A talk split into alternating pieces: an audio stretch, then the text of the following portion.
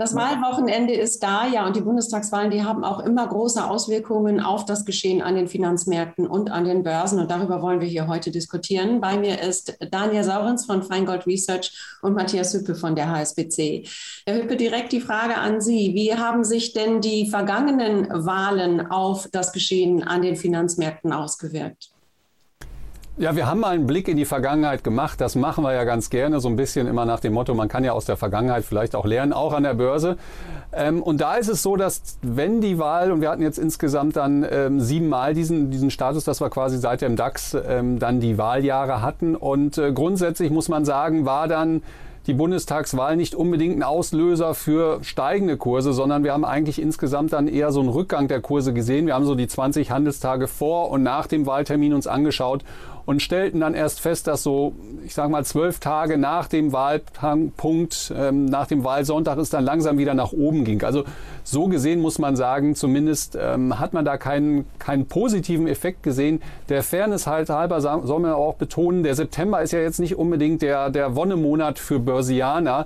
Äh, eher so ein bisschen das schwarze Schaf da in der DAX-Geschichte. Ähm, da waren es von den letzten 33 Septemberjahren auch nur 14 positive Jahre. Also so gesehen zumindest ist der Wahlpunkt in einem Zeitraum, der grundsätzlich historisch gesehen nicht unbedingt der beste ist.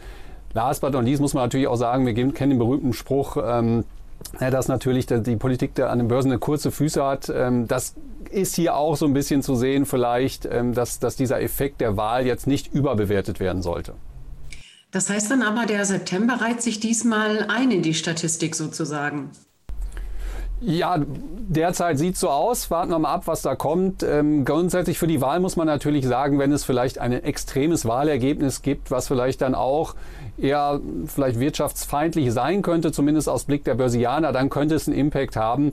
Ähm, aber wir müssen uns ja auch so ein bisschen äh, dem Gedanken bewusst sein, dass diese Sondierungsgespräche dann vielleicht länger dauern als erwartet. Ähm, es gibt ja auch Wetten darauf, dass die Frau Merkel dann immer noch zur Jahresansprache ähm, sozusagen da sein wird. Also das ist ja auch noch mal so ein bisschen die Frage. Das heißt ja nicht, dass wir ab dem Wahlmontag schon wissen, wie dann die neue Regierung ausschaut.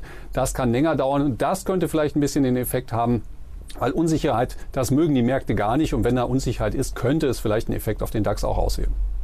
Herr Sarons, wie sehen Sie so die Auswirkungen? Wir haben schon häufiger jetzt miteinander gesprochen und Sie sagten zum Beispiel Rot-Rot-Grün ist so ein Schreckgespenst an den Börsen. Ähm, ist es das noch? Ja, wir hatten eine interessante Parallele letzte Woche, denn die Volatilität war auf einem Niveau, das wir zuletzt gesehen haben in der Woche, ehe Donald Trump abgewählt wurde und Joe Biden in den USA gewählt wurde und auch die diversen Angstbarometer, die Absicherung großer Investoren war auf dem Niveau des letzten äh, Oktobers, Ende Oktober letzten Jahres. Und äh, sah ein bisschen so aus, als würden die Anleger in, in Europa und äh, speziell natürlich in Deutschland so einen kleinen Saskia Esken-Put äh, kaufen, wie sie damals einen Trump-Put gekauft haben. Aber das fiel natürlich auch zusammen, muss man sagen, äh, mit dem, was in China passiert ist und mit den Haushaltsproblemen in den USA. Und äh, so kann man feststellen, viele Anleger waren jetzt vor der Wahl erstmal abgesichert. Das hört man auch aus äh, institutionellen Kreisen. Viele aktive Fonds, äh, viele Pensionsfonds und Kassen sind abgesichert gegen das aus Kapitalmarktsicht Worst-Case-Szenario. Das ist Rot-Rot-Grün. Und das ist gar nicht mal Rot-Rot-Grün wegen dieser Farbkonstellation, sondern wegen Unberechenbarkeit, wegen möglichem Einfluss eben Richtung Außenpolitik ähm, der Linken und dem, was Olaf Scholz dann als möglicher Kanzler durchsetzen äh, könnte. Ich denke, mit einer Ampel, äh, mit Jamaika, selbst mit einer Neuauflage der Großen Koalition, je nachdem, wie rum das Ganze dann wäre, könnte ja die Gesellschaft einigermaßen gut leben, aber auch äh, die Investoren könnten damit in Sachen Berechenbarkeit ganz okay klarkommen. Mhm. Sie hatten gerade schon China angesprochen. Also der chinesische Immobiliengigant Evergrande ist äh, ins Wanken geraten. Ähm, wie kritisch könnte diese Situation sein? Ja, das haben wir in der letzten Woche äh, im Grunde schon ganz gut abgearbeitet. Der Montag war ja unglaublich schlecht am Markt, aber dann hat man gesehen, das, was wir seit Monaten bei uns im Börsendienst schon proklamieren, äh, kauft die Dips und baut Absicherungen ab, wenn die Volatilität äh, sehr hoch ist. Also dieses antizyklische Verhalten, äh, das haben nicht nur unsere Leser an den Tag gelegt, sondern auch die große Masse äh, der Anleger am Markt. Denn der DAX hat dann mal eben fast 700 Punkte in einem Rutsch zugelegt in der letzten Handelswoche, ausgehend vom Tief Tiefstand. Und das ist schon immens, wenn man überlegt, dass wir in den Monaten zuvor teilweise 200 äh, Punkte Ranges in zwei Handelswochen hatten. Also die Dynamik, äh, die sich ergibt, wenn Märkte in Korrekturmodi kommen, die ist äh, bemerkenswert und es kam letzte Woche auch wirklich alles zusammen und der Markt hat förmlich gerufen, ähm, frei nach dem Album der Toten Hosen damals, kauf mich. Äh, und es war ein, eine wirkliche, äh, ein wirklich guter Kaufanreiz für Antizykliker. Herr Hüpper, haben Sie diesen Kaufanreiz denn auch bei Ihnen äh, gesehen, bei Ihren Anlegern? Und äh, wenn es jetzt so ruckelig ist im September und diese Impulse kommen dazu und diese Störfeuer, wie stellen sich denn dann Anleger am besten auf?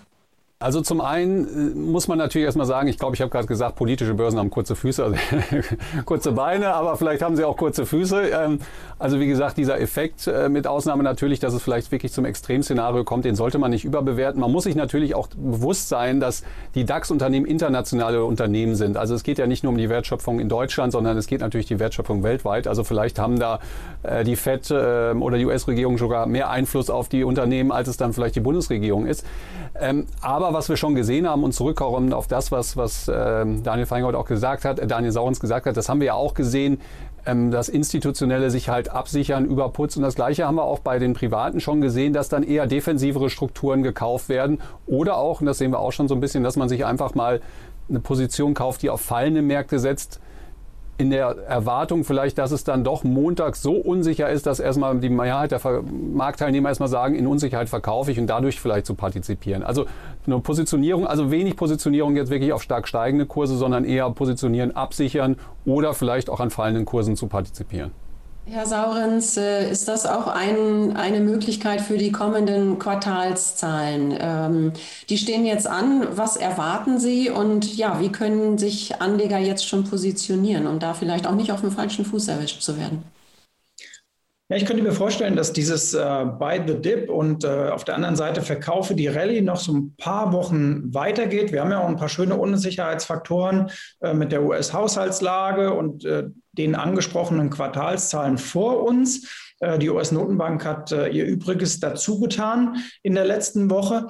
Aber grundsätzlich gilt für Anleger aus unserer Sicht immer Chance-Risiko-Verhältnis beachten. Also gucken, ist die Volatilität sehr hoch, dann lange ich am Aktienmarkt eher zu, decke mich ein.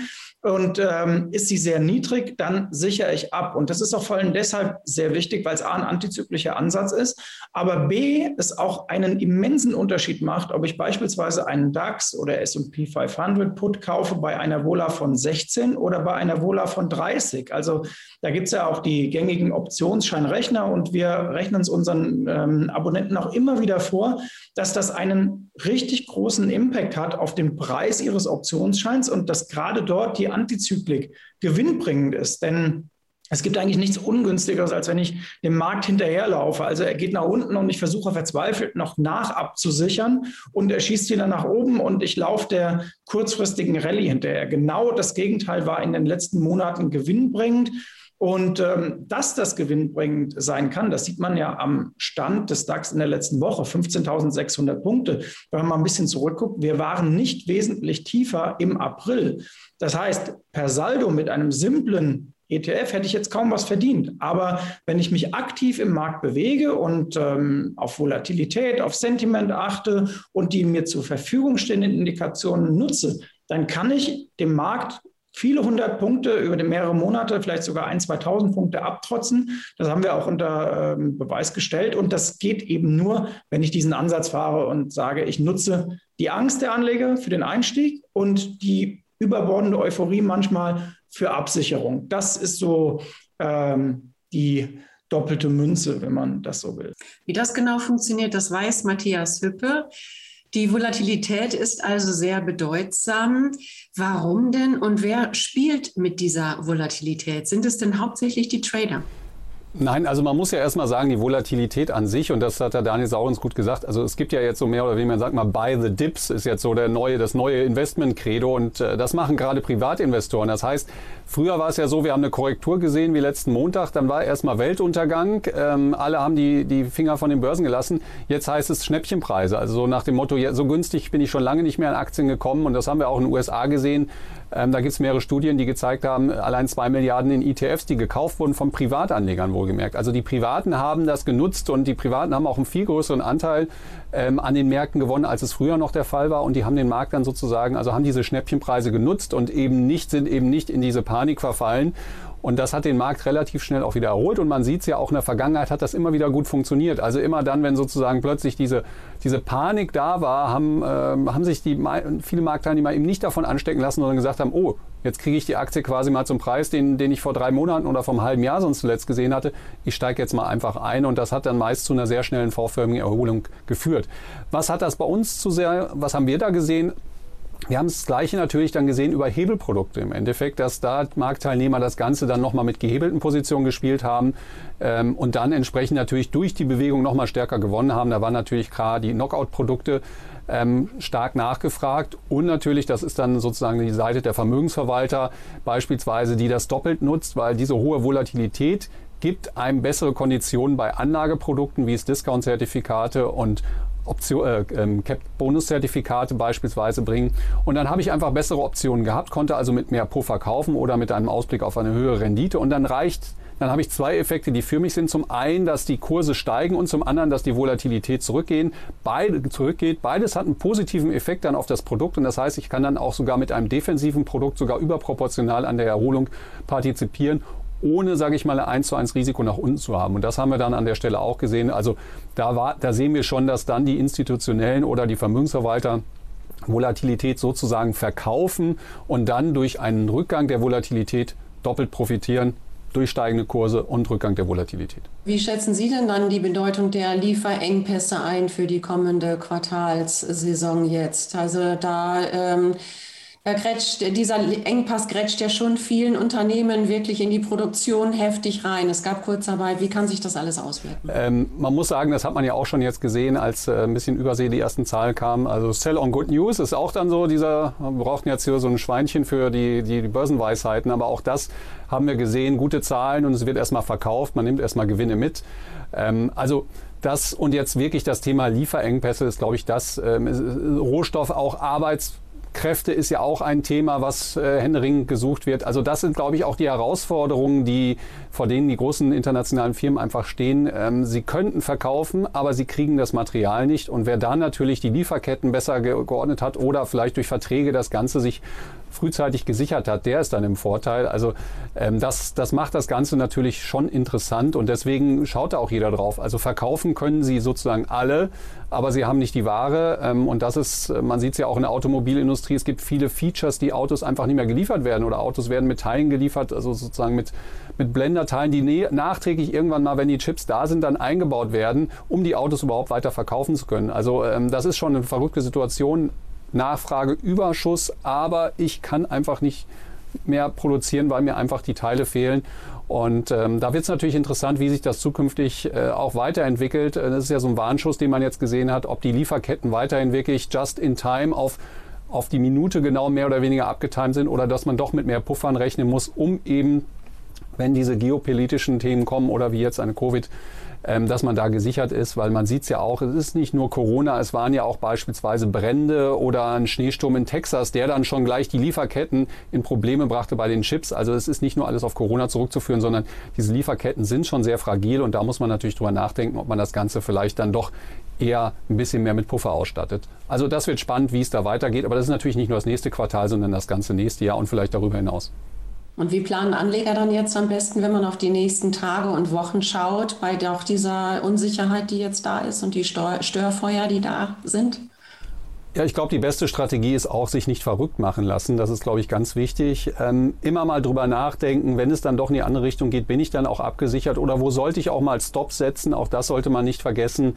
Ähm, man sollte der Bundestagswahl, so sehr wichtig sie vielleicht für uns als Gesellschaft ist, vielleicht aber nicht diesen wirtschaftlichen wichtigen Aspekt, es sei denn, wir kriegen wirklich extreme Koalitionen dann, diesen wirtschaftlich wichtigen Aspekt geben. Da gibt es wirklich wichtigere Punkte für die Unternehmen, die, auf die wir schauen, wenn wir jetzt beispielsweise den DAX anschauen. Also deswegen Deswegen äh, das nicht überbewerten. Ich wiederhole es nochmal mit den kurzen Beinen, nicht mit den kurzen Füßen. Also ähm, dieser Effekt sollte nicht überbewertet werden. Und ähm, ich glaube, ganz, ganz wichtig ist rational an das Thema gehen, Gefühle im Griff haben. Und äh, dieses antizyklische Denken ist, glaube ich, auch gar nicht schlecht an der Stelle. Auch mal Gewinne mitnehmen und andersrum. Äh, Daniel Saurens hat es gesagt, wir sind uns ja sehr einig, aber bei niedrigen Volatilitäten, also wenn es gerade sehr gut läuft, mal über Absicherung nachdenken und nicht in Panik verfallen, wenn es dann mal volatiler wird, sondern auch da vielleicht eher die Chancen sehen.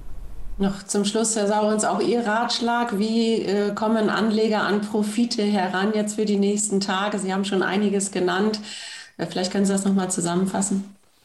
Ja, gerade am Montag nach der Wahl auch äh, die Ruhe bewahren und die Schwankungen innerhalb des Handelstages für sich nutzen. Ähm, wir vertreten auch äh, die Ansicht, dass man durchaus gehebelt dann innerhalb der Tage seine Chancen suchen kann. Aber bitte im DAX muss man nicht mit einem 30, 40 oder 50er Hebel dann agieren. Der 7, 8 oder 9er Hebel und dann eine Steuerung über die Positionsgröße kann viel Erfolg bringen. Das hat in den letzten Monaten ähm, bei uns zumindest sehr, sehr schön geklappt. Warum? Man hat dann auch etwas mehr Luft und kann auch, wie gesagt, mal die Schwankungen für sich arbeiten lassen. Denn das ist ja das Tolle, wenn man innerhalb des Handelstages oder auch innerhalb der Woche wieder dort ankommt, ähm, wo man sozusagen äh, gewesen ist, aber zwischendurch es Ausschläge nach oben und unten gab, dann kann man mit sogenannten Take Profits oder mit Gewinnmitnahmelimits hervorragend agieren. Ich mache dann im Grunde die umgekehrte Taktik zu engen Stops. Ich nehme nämlich relativ enge Gewinnmitnahmelimits und dann kommt man sehr gut durch. Das funktioniert eigentlich schon seit April sehr, sehr gut, wenn man diszipliniert ist und antizyklisch. Und das alles gepaart mit starken Nerven, die die Anleger jetzt haben sollten. Ganz herzlichen Dank für diesen Talk mit Ihnen, Daniel äh, Saurenz von Feingold Research und Matthias Hüppe von der HSBC und bei Ihnen, liebe Zuschauerinnen, liebe Zuschauer, wie immer ein herzliches Dankeschön, dass Sie dabei waren.